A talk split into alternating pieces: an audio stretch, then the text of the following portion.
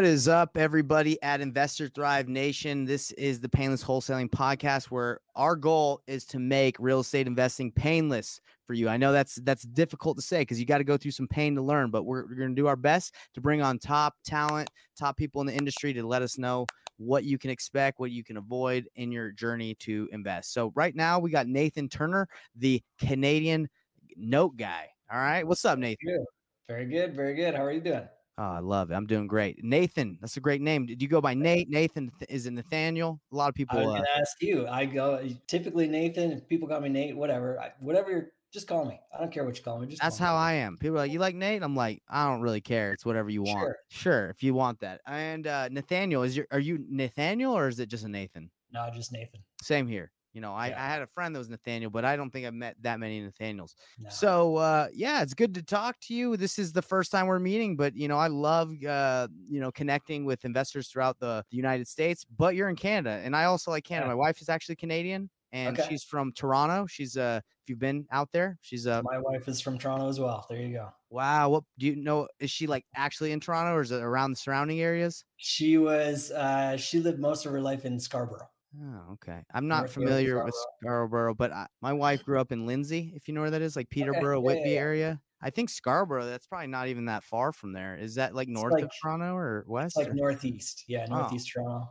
Yeah. Well, Look at that. Small world, yeah, huh? yeah. Cool. Well, cool. you tell me you do notes. I I know a little bit about notes, but I haven't d- d- dove into them yet. Um, tell me what's the appeal of buying notes versus uh, you know, I guess flipping a house. I got started by flipping houses, uh, Okay. and then I I really enjoyed doing that. It was a lot of fun, Mhm. uh, but it's a lot of work, and you got to it's blood, sweat, and tears kind of thing. I went from that. I ended up being a landlord for a little bit, and I really did not enjoy that at all. I I really liked the cash flow, but everything else about it was terrible. What do you have? So- Did you have some bad experiences? Well, it was on the other side of the country. There was one guy in that town that was my property manager, Ooh. and he was awful. Like every single month, I had to call him up and be like, "Hey, did we get paid this month? Like, what's going on?" You know, mid month, and he's like, "Oh yeah, yeah, yeah, for sure, for sure. I just got to do some paperwork. I'll, I'll send you out your payment." So I'd get it like third week of the month, every month. Oh, we went through gosh. routine, and I'm like, "This is ridiculous." And then they people would move out. It was more economical for me to actually fly out there on the other side of the country with a suitcase full of tools. Oh, repairs. Like it was just, it was a ton of work, and it, I was like, "Why do people do this? Why, why, why do people terrible. do rentals?" Yeah, I didn't like. It. I Wow. didn't like it. Well, it makes But yeah, sense. I wouldn't do it if I had to do that either. I'd be out in a second. But that's that's what I love about notes is it's that the piece that I did like about about being a landlord was that monthly income. Mm-hmm. So I get all the benefits of the monthly income without any of the headaches. That's when you're talking about painless real estate investing. Now that's Ideally, painless. the best the best case scenario, I never actually own the real estate. Yeah. which sounds crazy, but I own the paper that's attached to the real estate. Right. Yeah. In You're the bank, world, correct? Yep. Yeah. And then in perfect world, I'm never going to own that property. and you don't got to worry about the the the repairs, the people calling you. My gosh, that Tenants, sounds Toilets, wonderful. trash, none of that's my problem. I'm the bank. Banks Now- don't fix roofs.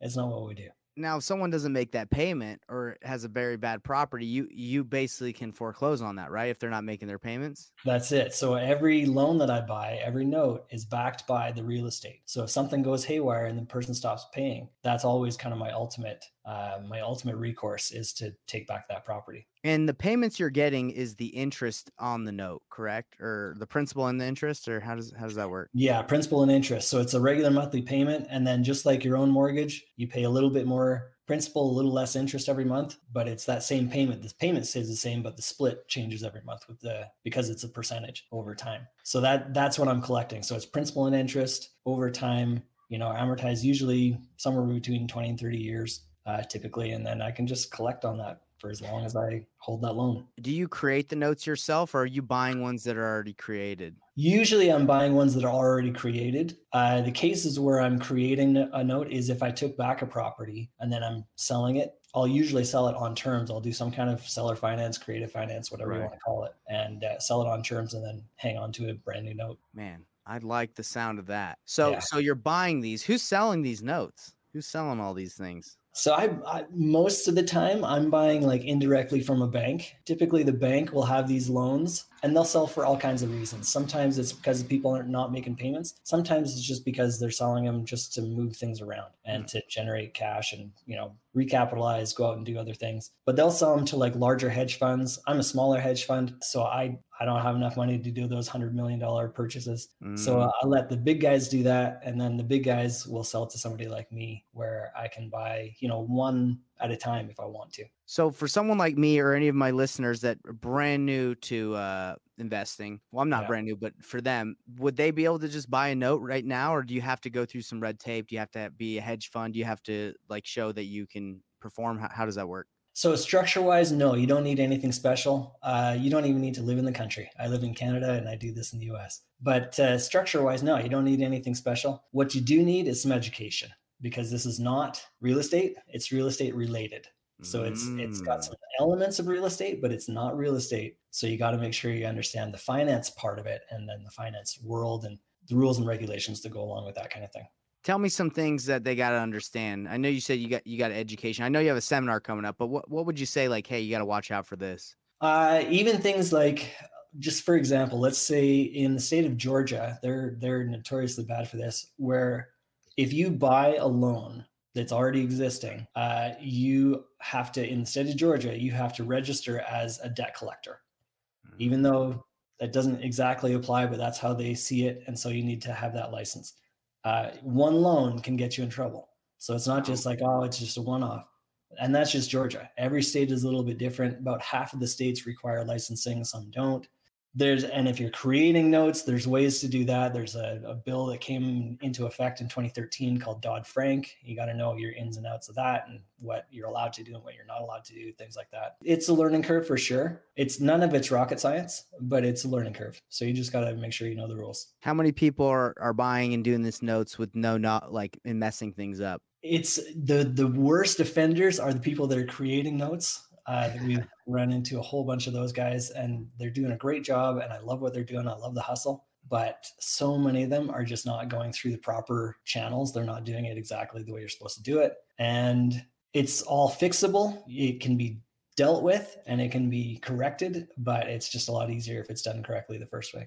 Uh, yeah, I was talking to someone about notes the other on one of my other podcasts, and he was saying that you know there's so many issues that arise if you do if you create notes the wrong way and a lot of people use like a title company or attorney friend they think knows what he's doing and yeah. they just do it wrong so very and there's resources for all of that stuff. Like it all exists, and it's it's like I say, it's not rocket science. You just got to learn it. So tell us about your seminar. Why would someone like me or uh, anybody in the audience like what what why would they? Where is it by the way? This is in Nashville, Tennessee. Yeah. So tell tell me a little bit about you know what what would cause someone to you know be like yeah let's let's check out the seminar. What what can we expect to learn? So this is first of all, it's a it's a total. It's no selling, no pitching. Nobody on stage is allowed to sell anything, which wow my conference, my rules, and that's my rule. Yeah. So it's rule. all education. Uh, people are coming, speakers from all over the country, talking about different aspects of notes. So anything from creating notes, raising money to be able to create notes, or buy notes, how to buy them, how to price them, what you're looking for, you know, the goods, the bads, uh, attorneys. Uh, if and when you do need an attorney to do a foreclosure, we've even got a special one where how to choose the correct attorney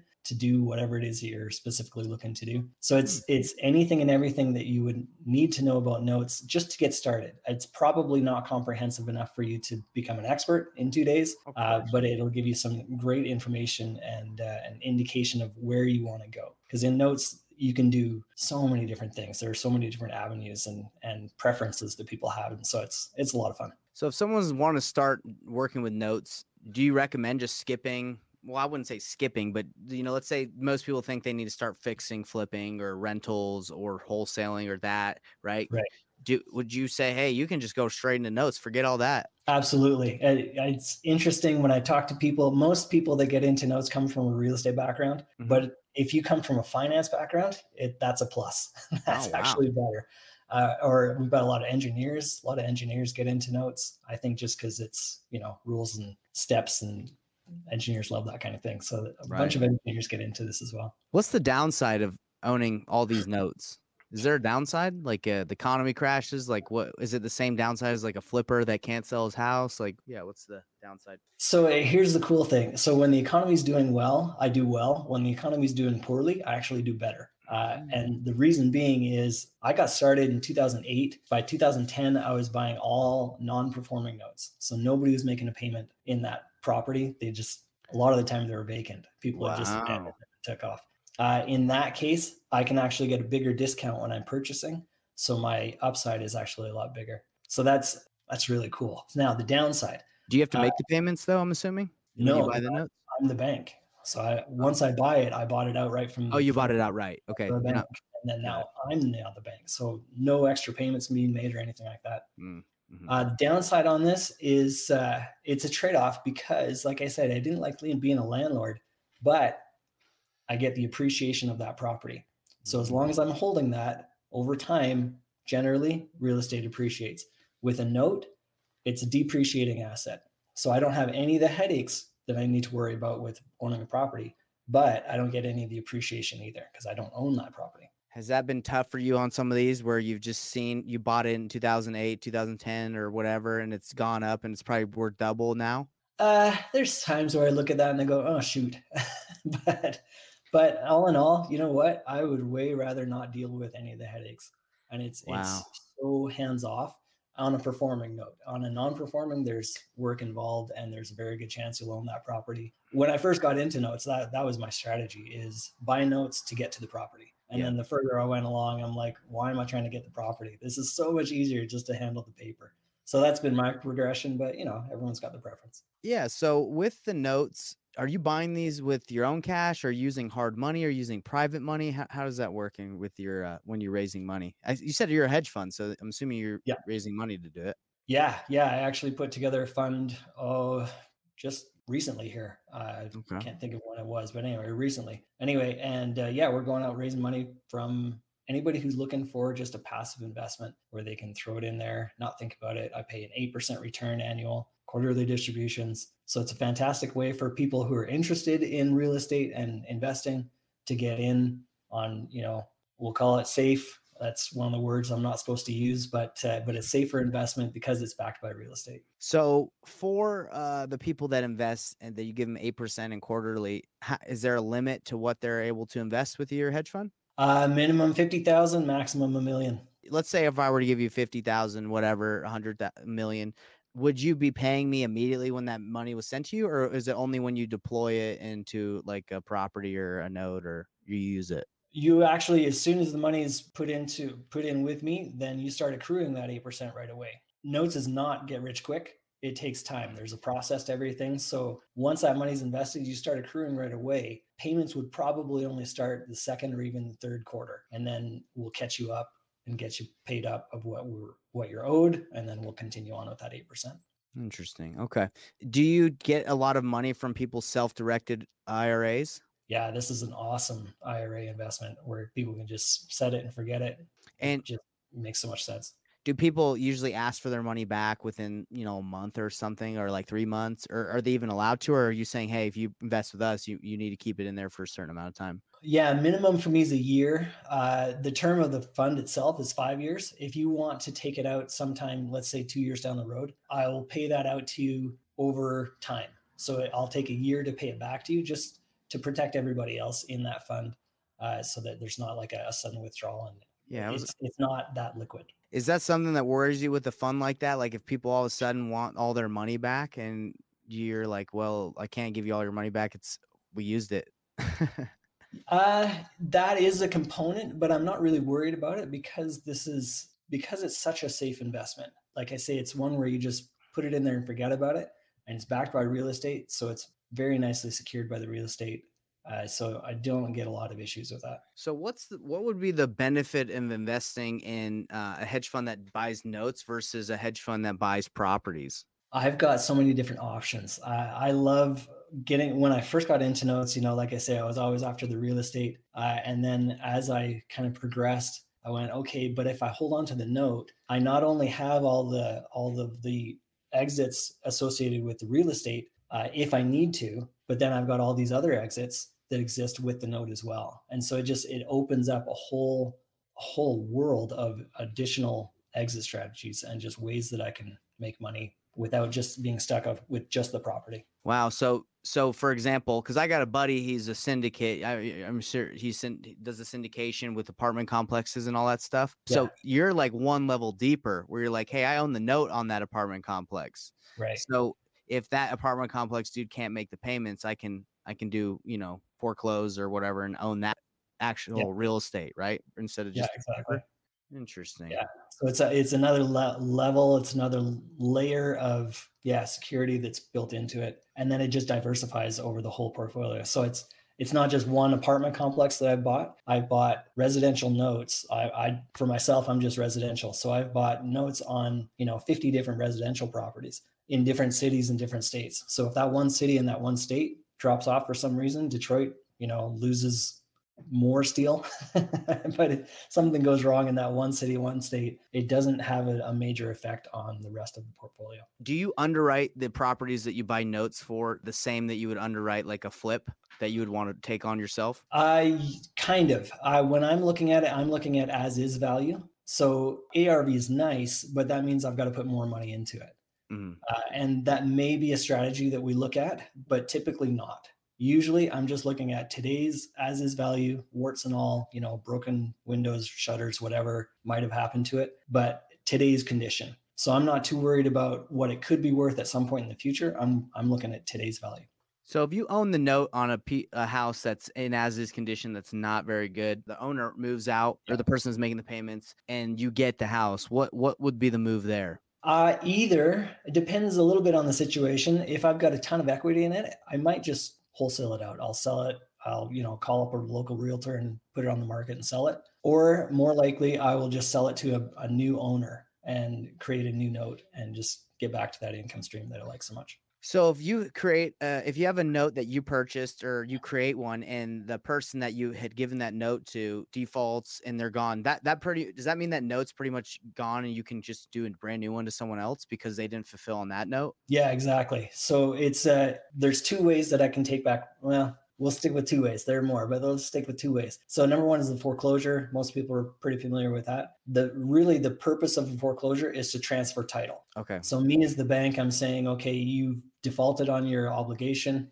I'm going to take that property as part of our agreement, uh, and then title changes from the borrower over to me. The other way that we can do that is is sort of like a cash for keys where I can get a deed in lieu of foreclosure. Mm, so, I'll, you know, the borrower says, well, I'm stuck, you know, I, this isn't going to work. I say, okay, that's fine. Rather than going through the whole foreclosure process, I'll give you whatever, thousand, two thousand bucks, whatever. Uh, and you just sign the property over to me and we'll wipe out the mortgage. As, as the mortgage holder, I have the ability to just release the mortgage and cancel it. So it doesn't exist anymore. You're a nice guy if you're going to give them money to deed and lieu it to you. uh, it's worth my time and my money because if I have to go through the foreclosure, that's time and money that I, I need to deal with. If I can just have them sign it over, it's totally worth my while to pay them the same as if I would have paid the attorney to go through that foreclosure and then just to have it done today. Unless they're like, I would assume, unless they're like super, super, super behind, right? Where you'd be like, well, I, I need that, I need to get that money, right? Or you, you probably wouldn't let these last forever since you're uh, probably on top of it. You probably wouldn't let someone just be in there for like a year and a half or a year, would you? No, no. Uh, when they come to me, that's the case a lot of the times. If it's if I'm buying a non-performing note, that's very common where they okay. haven't made a payment for two years. But yeah, if it's been paying and then all of a sudden they default, uh, I have to wait by law. I have to wait three months before I can start foreclosure. Right, right. That's it. Dang, that's wild. Have you got into um doing hard money, like any hard money notes uh for I think that's notes, right? Like lending and then yeah. creating a note on that. Have you done any of that? Uh, I haven't on the lending side. I am looking at buying some hard money loans. Uh, Ooh, okay. But still looking at. We'll are those technically are those notes as well? Hard money loans, and then you're buying Absolutely. that.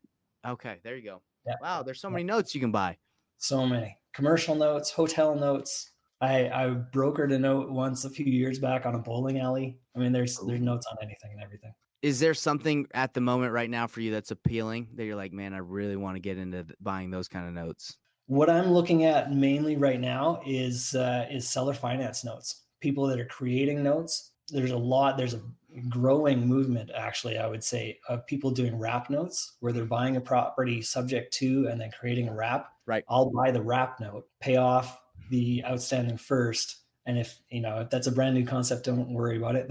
It's a little no, I, I know what it is but for anybody yeah, that you do i'm sure but but for those that are are newer you might not know what that means but but if you do it's that's a fantastic thing to do. And you can do another webinar on that at a different time. Let's do it. All right. Well, hey, Nathan, that's been awesome. I think uh, I, all these questions I've asked, I'm interested about because uh, I think the world of real estate, there's so many different ways to go into. I focus on wholesaling and right. uh, you know finding deals for investors, which is you know it's a good way to go. But there's also notes. You know, there's also there's so many different avenues. So, what oh, would yeah. be one recommendation that you have for for people that are getting into real estate right now? I just heard what you had to say. You know, I'm biased, I know, but come to the conference. Come to the conference out in Nashville, June 2nd and 3rd, and meet some people, learn some stuff, you know, start chatting with people that that have been around and been doing this for years.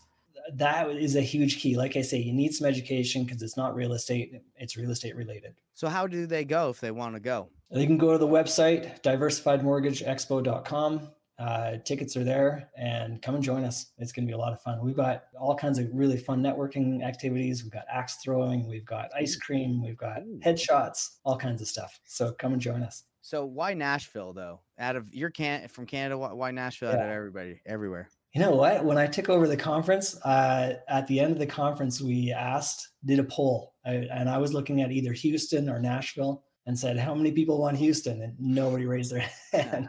I said, How about Nashville? And everybody's yeah. Wow. wow. Everybody loves Nashville. So sure. That must have been easy then, huh? Yeah. Everybody want to go. Cool, yeah. cool. All right. Well, Nathan, it's been a pleasure having you on here. I've learned a lot today, and I know our, our listeners, our viewers have learned a lot. So, uh, everybody that's listening, please reach out to Nathan. Go to his conference. I guarantee you'll learn a lot. I've learned a lot right now. Yeah. So, thank you, Nathan. Uh, hey, my pleasure. Thank you. Chat next time. All right. You bet. Thanks.